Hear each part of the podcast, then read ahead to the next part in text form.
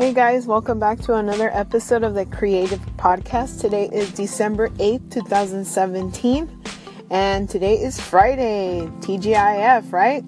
So, I want to talk to you guys about the meaning of TGIF. We all know what TGIF stands for.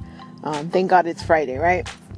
But um, about two years ago, I came across this guy named Gary Vaynerchuk or Gary V um, and he changed that meaning for me. Instead of thank God it's Friday, he calls it the grind includes Friday. And Gary's all about hustle. If you don't know who he is, look him up and like follow him on all his social media and subscribe to his podcast um, because you know he talks like all about hustle, you know. And um, Gary asks like, what is it that we do after um, our nine to five?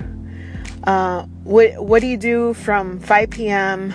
till 2 a.m.? That's basically his thing. That um, you know, a lot of us waste our time after work, uh, either watching movies, uh, going to the bar, going to the club, um, just wasting our time playing video games or whatnot. Whatever you do, um, he says that if you have goals and dreams and you want to reach those goals and dreams, you shouldn't be like slacking off uh, playing video games or watching movies.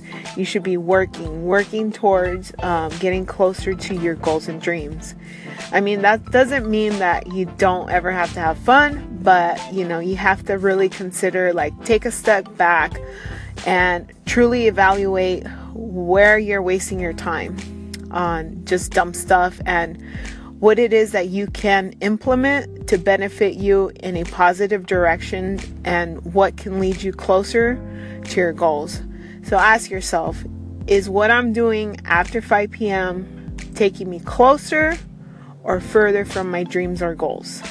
So I'm going to end with that, guys. Um, does TGIF mean something different to you now? Let me know.